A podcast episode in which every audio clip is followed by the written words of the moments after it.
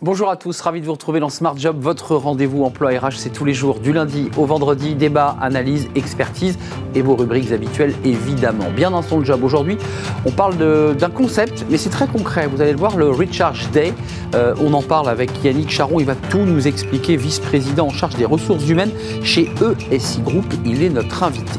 Smart Philo, Peut-on réussir sans chuter C'est une métaphore, vous le verrez, Xavier Pavie fait de l'escalade et de l'alpinisme. Euh, il est professeur par ailleurs à l'ESSEC, directeur du centre Imagination. On parlera avec lui de ce rapport à l'échec. Le cercle RH est un grand entretien. Aujourd'hui, il est régulièrement venu sur notre plateau. Euh, Thibaut Guilluy, haut commissaire à l'emploi et aux entreprises, qui va prendre les rênes euh, bien de France Travail après le vote du projet de loi à l'Assemblée nationale. On va parler avec lui évidemment de cette transformation de l'accompagnement des demandeurs d'emploi, mais aussi des allocataires du RSA. C'est un sujet euh, sensible. On en parlera avec lui dans quelques instants. Et puis dans Fenêtre sur l'emploi, euh, pour rester dans l'esprit formation des demandeurs d'emploi pour les secteurs des sports de glisse marin. C'est une niche et on en parlera avec Florent Verne. Il est responsable vente et marketing au groupe CNPC Sport. Voilà le programme. Tout de suite, c'est bien dans son job.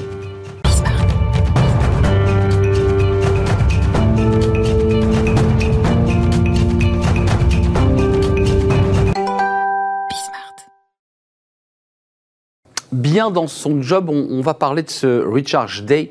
Euh, on, va le franciser, euh, le, jour où on se recharge, où on se réconstitue. On peut dire ça, le jour de recharge. le jour de recharge. Alors, l'homme n'est pas une batterie, évidemment, il faut quand même le préciser. Et on en parle avec Yannick Charon. Vous êtes le vice-président en charge des ressources humaines chez ESI Group, groupe mondial, 18 pays, 1000 collaborateurs, 130 millions d'euros de chiffre d'affaires.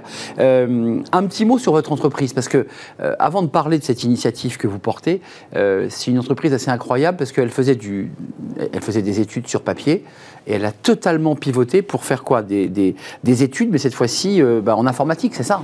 Alors exactement, aujourd'hui nous sommes un éditeur de logiciels, on est spécialisé dans le prototypage virtuel, donc on permet à nos clients d'aller euh, réaliser l'ensemble de la chaîne de prototypage de façon euh, virtuelle. Et vous avez raison, pour prendre un exemple assez classique, vous êtes par exemple un constructeur automobile, vous voulez sortir un nouveau modèle, eh bien au lieu d'avoir à construire X prototypes et de changer les paramètres, et ça prend du temps, vous faites ça dans l'outil. Donc pour nos clients, c'est un gain en temps. Évidemment, vous n'avez juste, entre guillemets, qu'à changer quelques curseurs, quelques paramètres c'est plus d'efficacité parce que vous avez la possibilité d'aller changer euh, tout de suite et de voir pas mal d'environnements différents. C'est également des économies parce que quand vous avez à construire des prototypes, évidemment, ça n'a pas le même coût que du logiciel et également c'est bon pour l'écologie. Exact. Voilà. Parce qu'on n'abîme pas la matière première, on la, on la garde sur informatique. vous n'avez pas besoin de, jeter des déchets en réalité. Évidemment, et de refaire des maquettes inlassablement au gré des demandes du client. Euh, Yannick, vendredi, euh, ordinateur éteint dans l'ensemble des 18 pays. C'est ça le Recharge Day Absolument. Ça s'arrête. Alors tout s'arrête et à vrai dire, ça, va être dès, euh, euh, mercredi soir, puisque le, le jeudi, pour 40% des collaborateurs, est un jour férié. Pour les collaborateurs en France et en Allemagne, c'est un jour férié, donc ça va faire un long week-end de 4 jours. Et puis on est présent dans 18 pays, vous avez raison. Tous les pays ne font pas non pas ce jour férié, ça fait trois jours quoi qu'il arrive de long week-end, et en sachant que pour les collaborateurs qui n'ont pas le jeudi férié, eh bien ça évite de recevoir des emails, des coups de téléphone, des réunions de la part de ces 40 autres pourcents qui ont ces quatre jours qui sont fériés également le jeudi. Euh, vous allez être vigilant Vous êtes sûr que vous n'allez pas recevoir un petit, un petit mail, un petit WhatsApp vendredi d'un collaborateur à l'autre bout du monde, non? Alors les messages ont été clairs, donc on espère que non, et en tout cas l'objectif c'est bien celui-ci. Quand on est en vacances, par exemple, on va continuer à recevoir des messages de la part des collaborateurs, de la part de vos collègues qui, eux, ne sont pas en vacances. Là, cette fois-ci, c'est pour ça qu'on a fait un Recharge Day, qu'on a positionné euh, le même jour, c'est de façon à ce qu'il n'y ait pas de réunion, pas de meeting, pas de coup de téléphone. Euh, un jour où on se ressource, on ne travaille pas, où on se recharge, euh, l'esprit, c'est quoi? Parce que vous êtes venu et vous nous en parlez sur ce plateau, il y a quoi? Il y a un côté marque employeur dans ce que vous nous dites. Vous dites, on est une entreprise aussi qui respecte ses collaborateurs, en tout cas ses temps de repos, ses temps de recharge. Oui, c'est ça. En fait, la culture de l'entreprise, c'est d'être attentif à la qualité euh, de vie au travail. Donc on a mis en place un certain nombre d'éléments qui vont dans cette direction. Et on a par exemple, il y a deux ans, lancé un No Meeting Wednesday, donc une journée euh, sans réunion qu'on avait positionné le mercredi parce qu'on sait qu'on a tous des emplois du temps qui sont extrêmement chargés. Pas de réunion. beaucoup de, réunions de temps en réunion. Pas de réunion. Donc c'est qu'on travaille. Et... Le mercredi, en effet, c'est euh, zéro réunion. Alors évidemment, il peut arriver que pour des notions d'urgence ou d'impératif, on le fasse, mais en tout cas, on a instauré euh, cette journée euh, sans réunion, qui est le mercredi. Donc il y a évidemment d'autres éléments, mais dans la continuité, on a voulu également positionner cette année, c'est la première fois qu'on met en place, cette journée de recharge. C'est vendredi, hein c'est vendredi. On est bien d'accord. Euh, juste cette journée sans réunion, je la trouve intéressante aussi, parce que dans ces métiers où effectivement on passe son temps à travailler en mode projet, à se réunir du matin au soir, mm. ce qui est votre cas aussi, euh, ça dit quoi aussi du retour des collaborateurs lorsque vous leur dites mercredi, pas de réunion? Qu'est-ce qu'ils vous disent? C'est. Ah, je vais pouvoir bosser. Ben, il y a quelque chose qui s'est inversé. Il y a quelques années, en réalité, je pense qu'il faut faire le lien également avec le côté euh, travail en hybride et le travail à domicile. Et il y a quelques années, on se mettait à travailler à domicile parce que on souhaitait euh, s'isoler et mmh. pouvoir faire du travail de fond. La situation pandémie Covid et télétravail obligatoire a complètement changé la donne. Et donc, il s'est passé quoi? On a passé un temps infini devant nos écrans à faire des réunions virtuelles. Et donc le travail de fond, il fallait pouvoir le faire à un autre moment. Donc on a voulu positionner cette journée-là pour redonner de la place au temps long. Euh, avant de nous quitter, juste une question, parce qu'on euh, on va en parler dans les jours qui viennent. Euh, Laurent Berger sort un livre et explique que pour améliorer la qualité de vie au travail, il faut passer la semaine des 4 jours. vous, sur le, le, télétravail, sur le full remote, sur la semaine des 4 jours, parce que vous êtes quand même très en avance sur ces sujets, est-ce que vous dites, moi, en tant que responsable des ressources humaines, c'est des sujets sur lesquels je vais bosser? Il faut évidemment réfléchir et regarder à ce que ça peut donner euh, ce genre de dispositif. Aujourd'hui, ce n'est pas encore dans nos, dans nos objectifs. On verra. On est pour l'instant dans l'observation. Full remote chez vous ou pas? Full remote, travail hybride. On travail, hybride. travail hybride. Trois jours, deux jours. Bah, c'est oui, c'est ça. En fait, on a des gros sites et ce qu'on souhaite, c'est qu'à minima, parce qu'il faut garder euh, du bien, évidemment, hein, l'efficacité est liée à la connaissance humaine. Nous sommes des animaux euh, sociaux, donc c'est important. Et donc, nous avons deux jours de travail sur en présentiel dans les locaux et deux jours de, et trois jours de télétravail. En tout cas, c'est le dispositif recommandé. Yannick Charon sera vigilant vendredi. Euh, il, sera, il aura tous les téléscripteurs ouverts euh, pour voir si l'ensemble des 18 pays de SI euh, jouent le jeu, parce que vous avez raison de le dire, il y a beaucoup de pays qui n'ont pas nos jours fériés. C'est le propre des entreprises internationales. Merci Yannick Charon d'être venu nous, éclairer. Vice-président en charge des, des, ressources humaines chez ESI Group, 1000 collaborateurs dans le monde qui vendredi vont se recharger, c'est-à-dire feront autre chose que travailler. Merci d'être venu sur notre plateau. L'échec, ça c'est un sujet intéressant. On en parle dans Smart Philo. Euh, faut-il chuter pour mieux rebondir? Je paraphrase la phrase du philosophe que j'accueille dans un instant. C'est Smart Philo.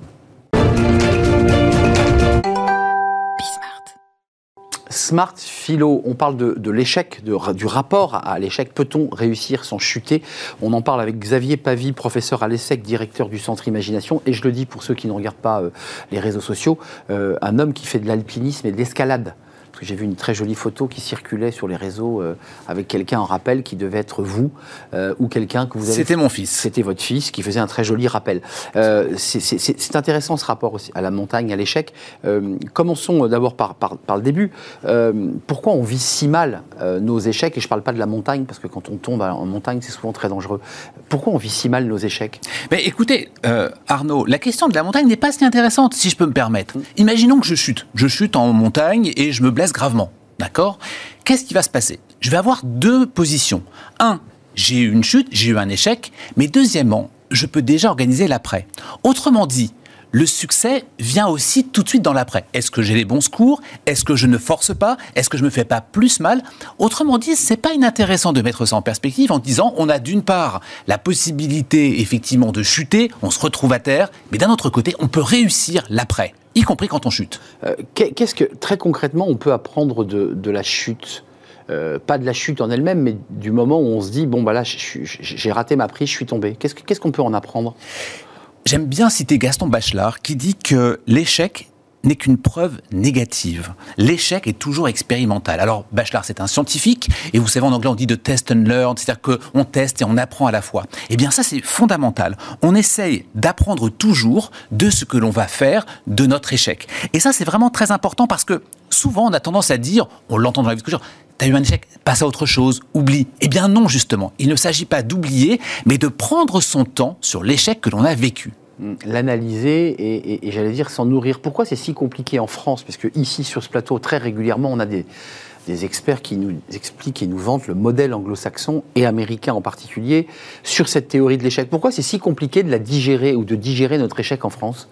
Eh bien, en fait, ce sont un peu des rumeurs, mais ce n'est pas vrai. Aucune recherche nous montre ça. Les recherches nous montrent que selon les conjectures, conjonctures pardon, économiques, on va mieux vivre l'échec ou pas. Mais c'est en fonction de la conjoncture de l'endroit que ça va se poser. Donc la question, c'est pas du pays. Pas du pays.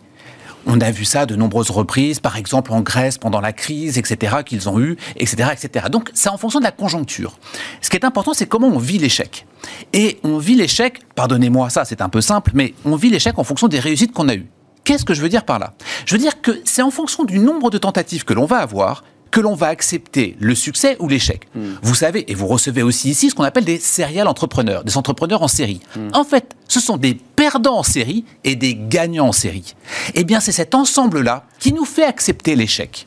Euh, mais est-ce qu'on ne doit pas se concentrer euh, sur une seule chose euh, et, et, j'irais versus être en multi-activité? Parce que ça pose cette question-là. Vous parlez de ces serial entrepreneurs, c'est-à-dire qu'ils vont accumuler une série d'échecs pour aboutir un jour à, une réussite. C'est bien cela. Hein oui, vous avez raison. Et parfois, ils changent de cap. Oui. Ils disent j'ai pas réussi de ce côté-là, je, passe par là. La question est plus large, Arnaud. Vous êtes salarié d'une entreprise vous avez votre vie privée, vous êtes salarié et vous avez un échec dans votre vie en tant que salarié. Vous allez incroyablement mal le vivre. Vous avez été renvoyé, vous avez dû démissionner, ça va être très compliqué. Maintenant, posez-vous la question. Vous êtes en même temps président d'une association, d'un club de foot. Vous travaillez dans une ONG. Vous militez dans un parti, dans un parti euh, politique. Vous faites autre chose de votre vie qu'être simplement concentré sur votre activité. Eh bien, l'échec va être sacrément vécu de manière différente. C'est quoi Atténuer? On se dit, j'ai d'autres éléments dans ma vie qui me construisent au-delà de l'échec que je viens de subir. Absolument. Eh bien, ça, c'est fondamental. C'est fondamental parce qu'on ne doit pas simplement rester sur une activité qui est l'alpha et l'oméga de notre vie, mais au contraire la multiplier. Hmm. Euh, on doit la cacher, on, doit l'enterrer, on doit presque même mentir lorsqu'on a eu un échec, ou est-ce qu'on doit euh, assumer, verbaliser? Revenons sur euh, mon exemple d'escalade au début. Imaginez que je sois vendeur en escalade, en magasin d'escalade. Vous imaginez. On pas loin de la vérité. Hein. L'expérience que j'ai vécue en ayant chuté, le casque qui m'a protégé, la façon avec laquelle je me suis comporté. Un client arrive dans le magasin et je lui dis la vie. La vie, c'est il y a des chutes, il y a des succès et je vais partager mon expérience. Eh bien, le vendeur d'escalade qui aura effectivement vécu la situation aura une crédibilité beaucoup plus forte que les autres. Euh, donc, pour se, résumer, peut-être rassembler cette idée forte, parce que l'échec est toujours quand même assez douloureux, vous dites qu'il euh, faut même l'écrire sur le CV, c'est-à-dire qu'il faut assumer l'échec et, et, le mettre noir sur blanc. J'ai échoué euh, dans cette tentative de création d'entreprise, par exemple. Je voudrais citer Sioran. Redouter l'échec, c'est redouter le ridicule. Il n'y a rien de plus mesquin. Aller de l'avant, c'est justement ne pas craindre de devenir la risée de ses semblables. Imaginez maintenant, Arnaud, qu'un RH, un directeur des ressources humaines, reçoive un CV où il y a des succès, mais les échecs écrits noir sur blanc sur un CV où il est écrit comment je m'en suis sorti et qu'est-ce que j'ai appris. Ce serait totalement radical en termes de changement de paradigme en disant effectivement c'est la vie parce qu'on a tous appris en marchant, en chutant. Eh bien c'est la même chose dans la vie privée, c'est la même chose dans la vie professionnelle. Donc ça veut dire qu'il ne faut pas hésiter à, l'utiliser cet échec comme un levier, même d'ailleurs pour ouvrir un, un dialogue avec le RH par exemple. C'est pour ça qu'on parle de philosophie de la chute. La philosophie de la chute, c'est qu'est-ce que je vais apprendre comme voie de la sagesse en fonction de la chute que j'ai vécue. Merci Xavier. Euh, restez prudent quand même hein, quand, vous grimpez les, les, faces abruptes euh, des montagnes que vous aimez. Votre prochain séminaire au Collège international de philosophie, ouvert à tous, gratuit. Absolument. Nous sommes d'accord. Euh, ce sera le jeudi 1er juin. Vous avez donc le temps de vous inscrire. J'imagine qu'il y a quand même un, un minimum d'inscriptions pour venir vous écouter. Merci. Merci Xavier de nous avoir rendu visite. On, fait une courte pause euh, et on se tourne vers le, cercle RH. On va accueillir euh, dans quelques instants Thibaut Guilhuy. Alors c'est quelqu'un qui, vous le suivez peut-être euh, ici sur nos antennes, qui est le haut commissaire à l'emploi et, à l'entreprise et il va prendre les rênes de France Travail. fini pour l'emploi, place à France Travail, il y aura un projet de loi et il porte un certain nombre de sujets sur l'accompagnement des demandeurs de l'emploi. Il, est, il sera accompagné de son rapport 99 propositions eh bien, pour accompagner ces demandeurs d'emploi pas seulement d'ailleurs, mais aussi les allocataires du RSA. Il est notre invité, on l'accueille juste après la pause.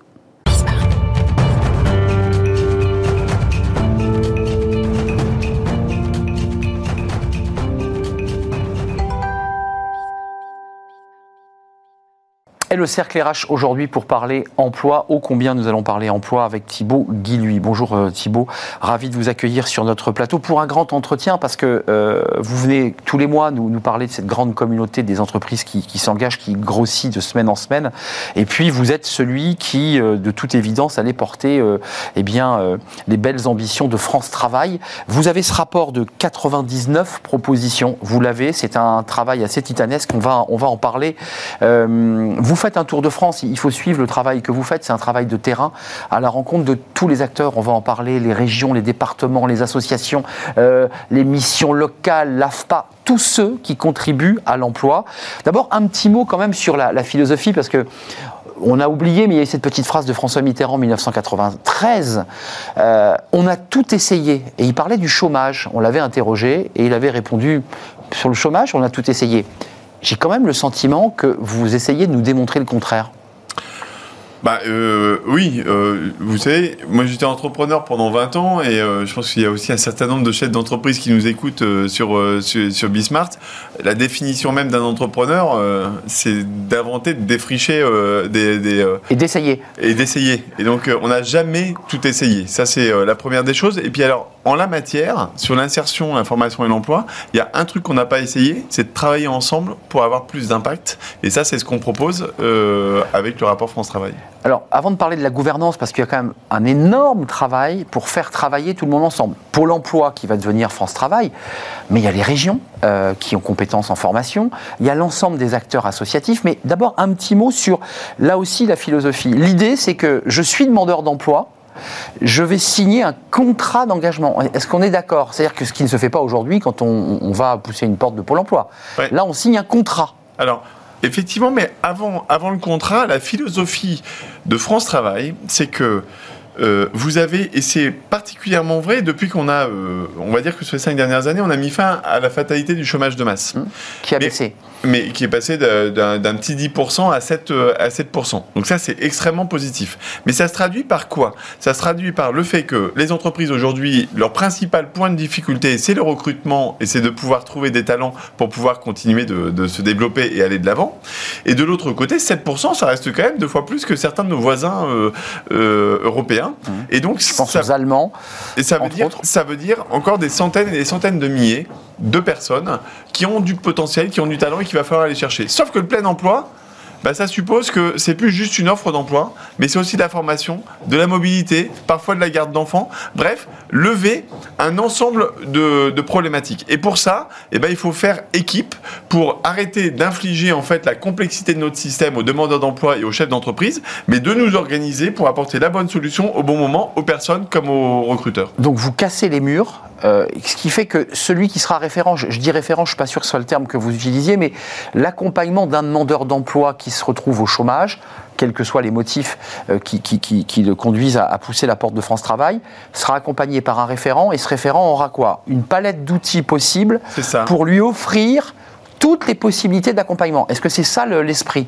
C'est exactement, euh, c'est exactement ça. En fait, euh, pendant, euh, pendant les mois, mais je dirais, quand vous passez du temps sur le terrain, ça vous paraît être une évidence. Ce que les gens demandent, c'est un interlocuteur privilégié à qui mmh. je m'adresse et pas une somme de guichet, de numéro de téléphone et où on est, bah, on est, on est envoyé d'un guichet à l'autre et sans finalement avoir de solution à, à, à, son problème. Et pour ça, il y a donc faire équipe et mettre en place après un interlocuteur privilégié, que ce soit pour le chef d'entreprise comme pour la personne. On va en parler. Et on va faire un bout de parcours jusqu'à ce que le problème soit réglé. Il euh, y a il y a deux sujets quand même qui sont importants. On va revenir sur le RSA parce qu'il y a eu quelques grincements dedans. Euh, mais il y a quand même l'enjeu aussi des jeunes des quartiers prioritaires. Parce que c'est des jeunes où on voit le taux de chômage qui est très important, largement au-dessus parfois à 30%, 35% de, chômage. Euh, Est-ce que là vous dites il faut en plus du dispositif classique que je développe dans, dans mon rapport, il faut en plus mettre le paquet euh, sur ces jeunes De quoi ils ont besoin en priorité? Bah, euh, sur, ces jeunes, mais de manière générale, en fait, euh, euh, aujourd'hui, euh, finalement, avec 10% de chômage, euh, on était aussi tombé dans la facilité. Il y avait euh, les CV qui arrivaient, on les triait avec une approche parfois assez stéréotypée, et puis on, on trouvait bon an mal an les personnes dont on avait besoin. Maintenant, ça, tous les chefs d'entreprise constatent bien que ça marche plus. Non.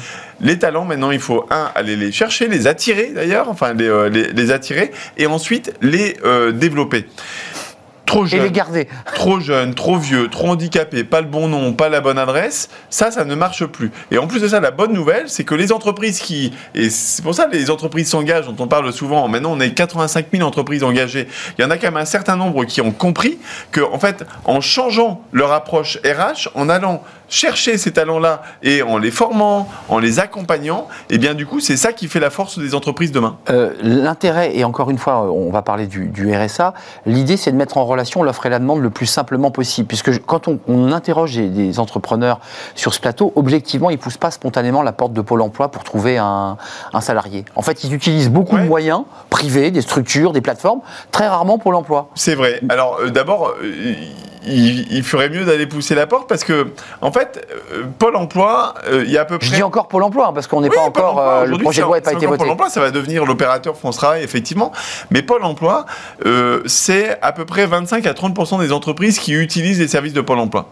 Figurez-vous que là où il y a 10-15 ans, euh, ils étaient à à peine 50 de taux de satisfaction, aujourd'hui, ils sont à 88% de taux de satisfaction et de recommandation. Ce qui est très élevé et que euh, un certain nombre euh, des entreprises euh, Hmm. qui, qui plaident pour un bon service client sont pas forcément à ce score-là. Donc Pôle Emploi s'est réformé, a fait sa révolution vis-à-vis des entreprises. Simplement, il y a encore beaucoup trop d'entreprises qui se disent c'est pas pour moi, c'est Hein, pas adapté. Ils ont l'a priori, en fait. donc, et, et donc il y, a un a- il y a- il y a un a priori. Donc, un, il faut s'ouvrir à cet a priori-là. Maintenant, derrière l'a priori, il y a aussi un certain nombre de réalités, et notamment un certain nombre d'améliorations. Je pense notamment, les entreprises qu'elles nous ont dit, c'est profil de compétences. Travailler sur le profil de compétences pour nous envoyer les bonnes personnes par rapport à notre besoin.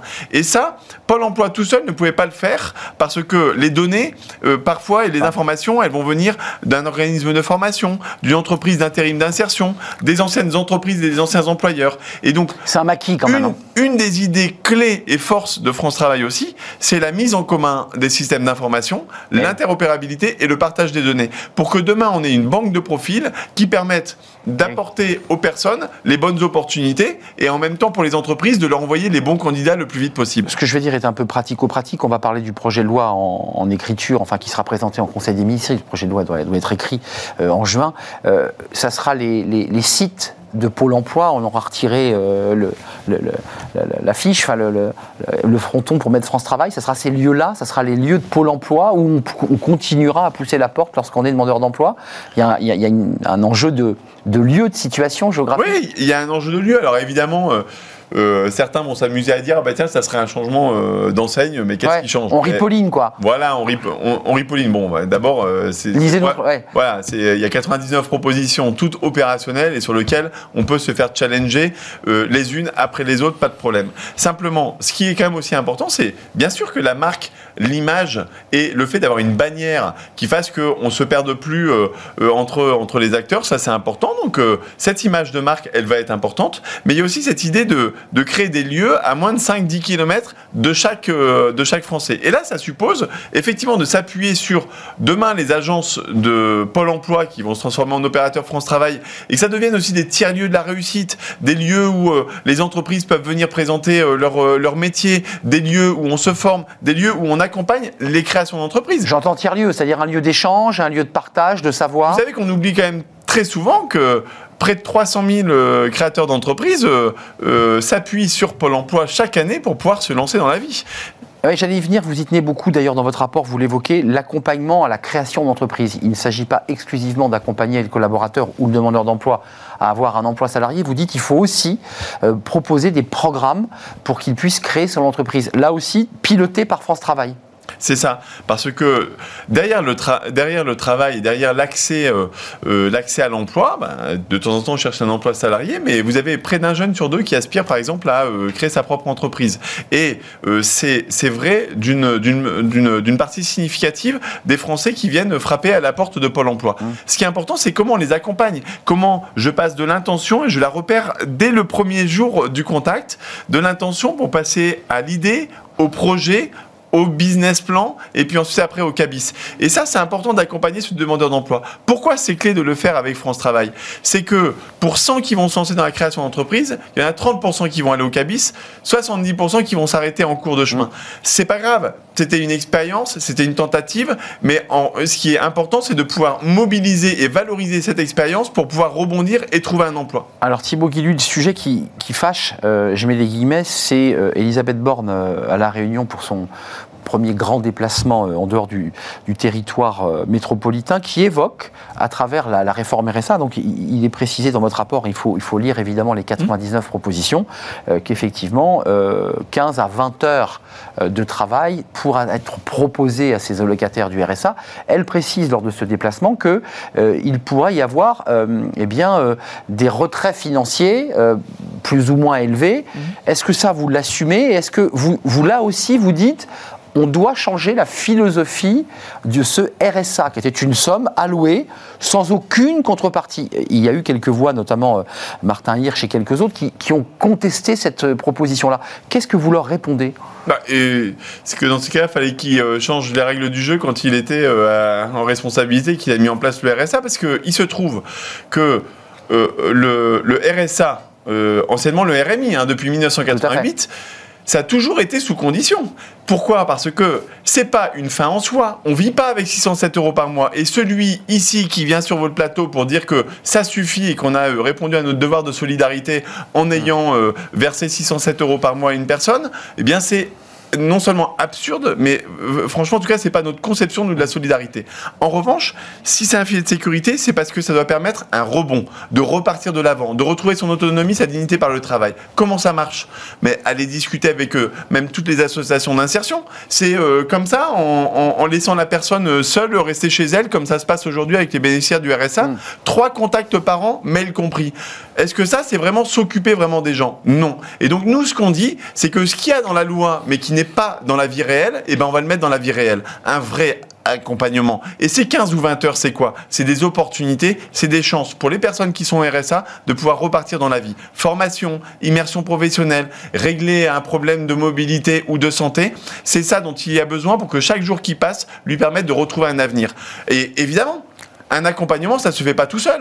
C'est pas juste la société, c'est un engagement réciproque. Ça aussi, ça a été inventé par Michel Rocard en 1988. Simplement, cet engagement réciproque, bah, s'il y a plus de droits, c'est-à-dire plus de possibilités et d'opportunités à saisir, bah, ça fait plus de devoirs de pouvoir s'en saisir. On ne va pas réinsérer les gens contre eux-mêmes. Euh, un, mot quand même, parce que le contrat engagement jeune, j'ai le sentiment que vous allez euh, le modéliser sur le, volet RSA, qui était de dire à ces jeunes, suivis par les missions locales ou par Pôle emploi, si, si je résume bien, euh, avec une appli, voilà, vous avez bah, des droits, mais vous avez des devoirs. En fait, c'est un peu ça que vous dites à la locataire du RSA, on vous tend la main, attrapez-la.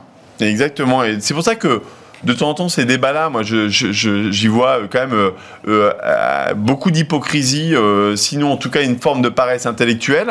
Nous, en tout cas, on est passé à l'action. Effectivement, le contrat d'engagement jeune, vous savez, ça fait, moi, ça fait 25 ans quasiment que je suis dans l'insertion et que chaque année, ah bah il y a 120 000, 130 000, 140 000 jeunes qui sont sortis du système scolaire sans diplôme, sans qualification, sans formation, sans espoir. C'est vrai ou pas? Mm. Eh bien, nous, ce qu'on a fait, c'est on a mis en place le plan Un jeune une solution avec Elisabeth borne à l'époque. Et pour ces jeunes, ce qu'on appelle les NITS, on leur a proposé ce fameux contrat d'engagement jeune un conseiller pour 30 jeunes. C'est-à-dire, vraiment, là, on connaît et on fait des rendez-vous hebdomadaires. il faut les suivre. Les fameuses 15 ou 20 heures de contenu. On a lancé ça il y a un petit peu plus d'un an. Bah, Figurez-vous que 300 000 jeunes ont bénéficié du contrat d'engagement jeune, ont signé leur contrat. On leur a pas mis le couteau sous la gorge. Ils sont venus signer leur contrat. Et vous savez ce qu'ils nous disent? Ils plébiscitent les 15 ou 20 heures. Ça y est, on s'occupe de nous, il y a un cadre. Et à la fin, 77% des jeunes ont retrouvé une formation ou un emploi. Ben moi, c'est ça que je veux pour chaque personne qui est en difficulté dans ce pays, c'est qu'il ait des chances de pouvoir croire en lui, de pouvoir développer ses compétences et de pouvoir trouver un emploi. C'est le projet qu'on porte avec le gouvernement, avec Olivier Dussopt. En tout cas, c'est la définition de, la solidarité, c'est celle que vous développez. Euh, c'est important de le préciser. Projet de loi en juin. Il euh, y, y, a un vrai sujet sur ce RSA au-delà de, de ce début de polémique, euh, les entreprises, euh, qu'est-ce que vous leur proposez? Parce qu'il va falloir les accueillir, ces allocataires du RSA, euh, il va falloir leur, trouver un espace, que ce soit dans une usine, que ce soit dans les bureaux. Comment on met en relation cette belle idée avec des entreprises qui vous disent, moi, aujourd'hui, j'ai pas, pas beaucoup de place, c'est compliqué, il faut l'accompagner. Comment on, on, le met vraiment en musique, ce, ce projet? Eh bien, c'est l'autre pan tout aussi important de France Travail. C'est comment on accompagne mieux les entreprises. D'abord, ça c'est la première des choses. Vous savez, si on va euh, à leur devant, aujourd'hui en fait, euh, je parlais des services de Pôle Emploi, 88% mmh. euh, des entreprises qui sont satisfaites de, de, leurs services. En revanche, ils sont bons pour les entreprises qui viennent frapper à leur porte. Maintenant, ce qu'on dit, la révolution qu'on va faire, c'est qu'on va s'organiser pour aller frapper à la porte de toutes les entreprises de France.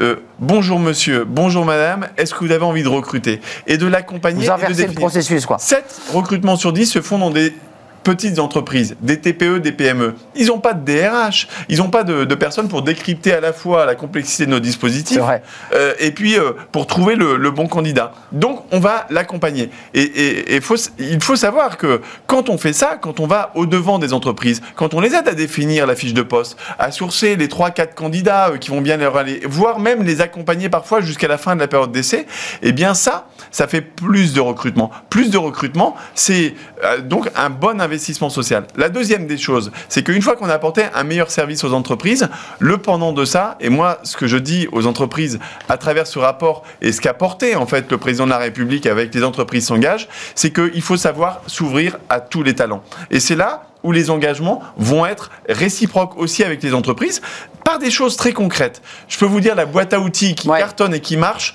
c'est les immersions en entreprise, par exemple. Les immersions. Donc ça pourra rentrer dans les heures euh, de, des allocataires, par exemple Oui. Parce que c'est pas du travail. L'enjeu, c'est de dire c'est pas du travail. Moi, je dis aux entreprises qui doutent parfois sur un bah, profil, eh bien, Prenez-le pendant, pendant une journée, une semaine, un mois, ça s'appelle l'immersion facile. Vous vous connectez, en trois clics, c'est possible. Il y a déjà 80 000 immersions, 80 000 terrains de stage qui existent en France, bah rejoignez ça. Il se trouve que généralement, pour recruter un boulanger, un agent comptable ou peu importe, hein. ou, un développeur, eh bien en fait, ça marche très bien. Une journée, une semaine, un mois, et là, on voit tout de suite si ça va coller ou pas entre l'un et l'autre. Euh, pénalité ou pas, euh, au cas où l'allocataire dit moi, j'ai absolument pas envie de travailler, je refuse ces 15-20 heures. Mais euh, est-ce que là, il se met en difficulté mais sur bien le sûr. Financier? mais bien sûr, mais vous savez que RSA comme euh, ARE, c'est-à-dire enfin l'aide de chômage, la contrepartie, c'est bien qu'il y ait une implication et un certain nombre de d'engagements positifs. Aide au retour à l'emploi. Mais bien sûr, c'est une aide au retour. C'est écrit. C'est une aide au retour à l'emploi. Et donc, si les personnes ne s'engagent pas, ne s'impliquent pas, et ne sont pas au rendez-vous, ne viennent pas aux entretiens avec le conseiller, ne viennent pas au job dating, ne répondent pas aux offres d'emploi, mais c'est déjà le cas. Simplement, comme il y aura plus d'opportunités, il y aura aussi plus d'engagement attendu de la part des demandeurs d'emploi. Juste nous le confirmer, parce que ça, c'est l'ingénierie, je dirais, c'est l'organisation. Il, y a évidemment dans votre rapport toute la manière dont vous ossaturez la décentralisation de tout cela. Euh, les départements continueront à être les financeurs du, RSA ou pas est-ce que le projet de loi peut recentraliser ce financement? Surtout pas, pas de recentralisation. Vous savez, moi je pense que décentralisation, recentralisation, c'est des mots du XXe siècle. Ce qui compte, c'est par contre la coopération et la coordination. Et donc, derrière ces mots-là, par contre, il faut s'en donner les moyens. Et donc, c'est pour ça qu'on parle de système d'information intégré ou interconnecté. On va faire aussi l'Académie France Travail, apprendre à se former ensemble. Et donc, les départements, c'est un formidable échelon pour l'insertion des personnes en difficulté. Simplement, comment voulez-vous réinsérer les personnes en difficulté?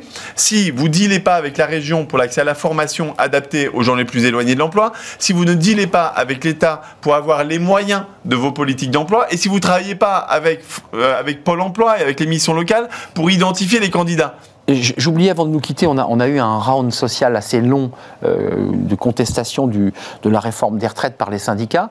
Euh, les syndicats, dans beaucoup d'organismes, sont paritaires. Euh, je pense aux OPCO, je pense à beaucoup d'organisations. J'ai le sentiment qu'ils vous soutiennent sur ce sujet-là en particulier. Ils étaient très critiques sur le sujet des retraites. Bah, D'abord, on a beaucoup travaillé avec euh, les partenaires sociaux. Moi, j'échange, j'ai échangé avec eux euh, tout le temps, que ce soit euh, euh, salariés euh, comme, comme, comme patronat, et puis aussi toutes les branches professionnelles qui font un travail très important sur le terrain. Et euh, bah, ça va, euh, euh, c'est une évidence. Euh, le projet France Travail, c'est de permettre un meilleur accompagnement, d'investir vraiment dans l'accompagnement des demandeurs d'emploi pour qu'ils puissent retrouver un travail, un bon emploi qui leur correspond. C'est bon aussi pour les entreprises, dont c'est la principale difficulté, le principal enjeu. Vous voyez, il y a, y a le président de la République qui, euh, euh, encore euh, aujourd'hui, avec Choose France, va annoncer des investissements très importants. Donc la dynamique est en place en France, la dynamique économique. Mais la clé du succès, c'est que toutes les Françaises et tous les Français puissent développer leur talent, leur potentiel et bénéficier de cette dynamique économique. et retrouver leur dignité, parce que ça c'est un sujet qui, ouvre d'ailleurs votre rapport, le, rapport à la dignité cette relation au travail, retrouver sens à sa vie. Merci Thibaut Guilhuy, je, bah, merci d'être venu nous rendre visite parce que vous, faites vraiment un vrai tour de France à la rencontre de tous les acteurs. Vous avez ce rapport et vous attendez évidemment avec beaucoup d'attention et d'intérêt ce, projet de loi débattu dans, dans l'hémicycle euh, pour prendre euh, bah, la tête de France Travail. Merci de nous avoir rendu visite, c'est un vrai plaisir. Puis j'espère que vous viendrez nous voir quand même lorsque vous serez à la tête de France Travail pour venir faire des points réguliers euh, sur bah, la situation et, la mise en place de vos actions. Merci, merci à vous. Et, et la suite de notre programme, évidemment, c'est Fenêtre sur l'emploi et j'accueille mon invité.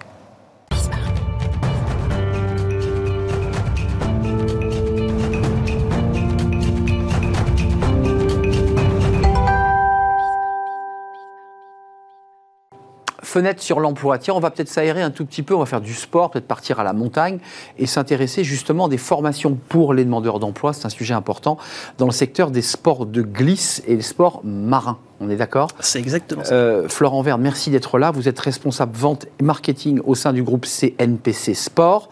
Et vous allez nous parler de. Alors, d'apparence, ça semble être une niche d'accompagner des demandeurs d'emploi sur ces métiers. D'abord, commençons par le début. De quel métier parle-t-on concrètement? Concrètement, bonjour à tous, dans le cadre de cette formation, on parle du métier de vendeur spécialiste water sports. Donc les sports d'eau, mais plus communément les sports de glisse. Donc, surf, surf. neige. Là, on est vraiment sur le water sports. Donc, Que à- sur l'eau, hein. À l'état liquide. Donc ça veut dire concrètement que ces demandeurs d'emploi qui euh, cherchent une formation sont accompagnés par CNPC euh, pour apprendre euh, ces métiers. On est d'accord Tout à fait. Euh, qu'est-ce que- qu'est-ce que- quels sont les, critères et, les, blocs de formation que l'on apprend pour devenir le, bon vendeur en sport de glisse euh, et d'eau Alors les critères, il y en a deux. Il y a deux grands enjeux. Le premier, c'est maîtriser en fait euh, l'ensemble des produits sportifs, euh, donc de la filière, le surf, le stand-up, le foil, le wing foil, parce que là c'est vraiment l'évolution du marché des pratiques Exact. sportives. Donc ça c'est l'enjeu en fait, c'est Le kite d'adapter, bien sûr, merci, le kite, le windsurf. Donc c'est d'adapter les compétences sur le conseil des produits sportifs tout en suivant le marché actuel et l'évolution de ce marché. Euh, ça veut dire que quand je dis que c'est une niche, vous touchez la, la promo, c'est combien de personnes là, accompagnées Vous allez chercher à Pôle Emploi en partenariat avec Pôle Emploi? C'est combien de, de futurs euh, vendeurs? Alors la niche qui représente un chiffre d'affaires 700 millions d'euros au niveau euh, français. La Euh, place du loisir en Voilà, France. hein. hein, c'est ça. Donc ça, c'est pour le le marché des, des board sports, donc les sports de glisse sur l'eau. Là, on va chercher. Actuellement, on a des financements pour 15 personnes. Donc, on est vraiment sur des petites cohortes dans la côte basco-hollandaise pour placer ces gens-là sur des compétences opérationnelles commerce, des sports de glisse sur la côte. Donc là, 15 places actuellement euh, donc dans le Pays Basque Anglette. Donc ça veut dire qu'on va les retrouver, ceux qui sont, j'imagine, engagés déjà dans la formation, puisque elle, elle est, Ça a commencé. hein. elle, elle a commencé la formation. On peut les retrouver quoi cet été euh, dans ces espèces de pro shop euh, en bois un peu sympa, avec tout, tout le cliché que représentent les vendeurs de, de, de, de, de- glisse, quoi. Alors, il y a les deux. Il y a, Il y a le, le, le côté surf shop, effectivement, avec cet historique très bois, mais aussi des gros flaps chics de grosses entreprises, comme des grandes marques comme Board Riders, Rip Curl ou autres. Donc, on est quand même sur un marché qui est structuré et qui l'est de plus en plus.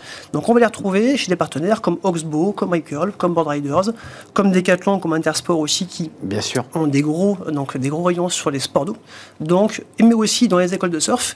Et pour certains, dans des fonctions transverses chez les marques de, de sport de haut et de sport de glisse. Ouais, ça. Après, ils peuvent aussi monter au sein directement des marques pour être euh, éventuellement des commerciaux, pour pouvoir euh, démarcher, se déplacer, comme ça se fait sur tous les produits de sport d'ailleurs. Tout à fait. Euh, le profil, parce que c'est là, vous avez votre promo, donc vous avez déjà un premier regard sur cette, euh, cette promo. C'est quoi? C'est des jeunes plutôt issus des, des- des- des bords de mer? C'est plutôt des Parisiens qui, qui ont renversé la table et qui, qui se sont dit tiens, mais si j'allais euh, apprendre ce métier, c'est qui?